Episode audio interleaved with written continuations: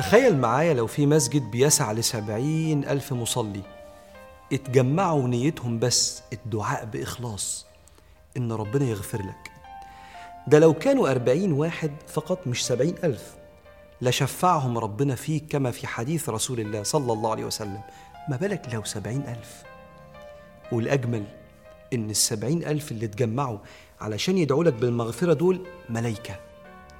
ما تجمعوش عشانك إلا لما أنت قررت تزور مريض.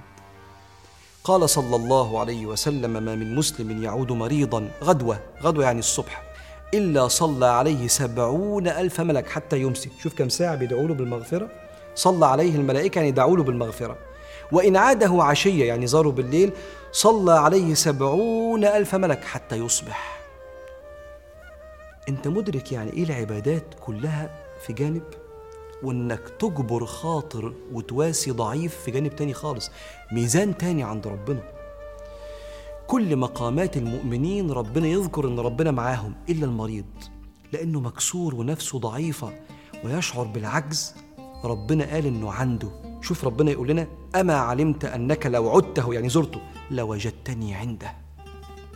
ولأن نفسية المريض المكسورة الضعيفة غالية عند ربنا ربنا نقل زيارة المريض من عمل فضيل مستحب لحق من حقوق المسلمين على بعض. قال صلى الله عليه وسلم حق المسلم على المسلم خمس رد السلام اثنين عيادة المريض ثلاثة اتباع الجنائز إجابة الدعوة تشميت العاطس. فالحق الثاني اللي بيننا وبين بعض هو زيارة المريض. مرض المريض اختبار لصبره واختبار كمان لرحمة وحنية الناس اللي حواليه. لأن سر سعادة المريض إنه تأكد إن إحنا بنحبه بإخلاص. لأن مفيش حاجة في إيد المريض يقدر يديها لنا إلا نظرة الشكر والامتنان إن أنتوا حنيتوا عليا.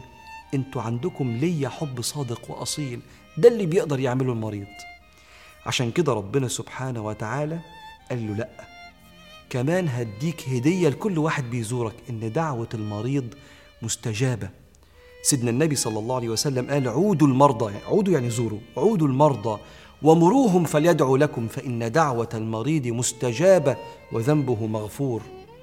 وكان النبي عليه الصلاة والسلام يقول إذا حضرتم المريض لو موجودين وفي مريض أو الميت فقولوا خيرا فإن الملائكة يؤمنون على ما تقولون. الملائكة حوالين المريض. وكان سيدنا رسول الله حنين جدا وقت زيارة المريض لأنه عارف أن المريض محتاج يتجبر خاطره بالحنية دي.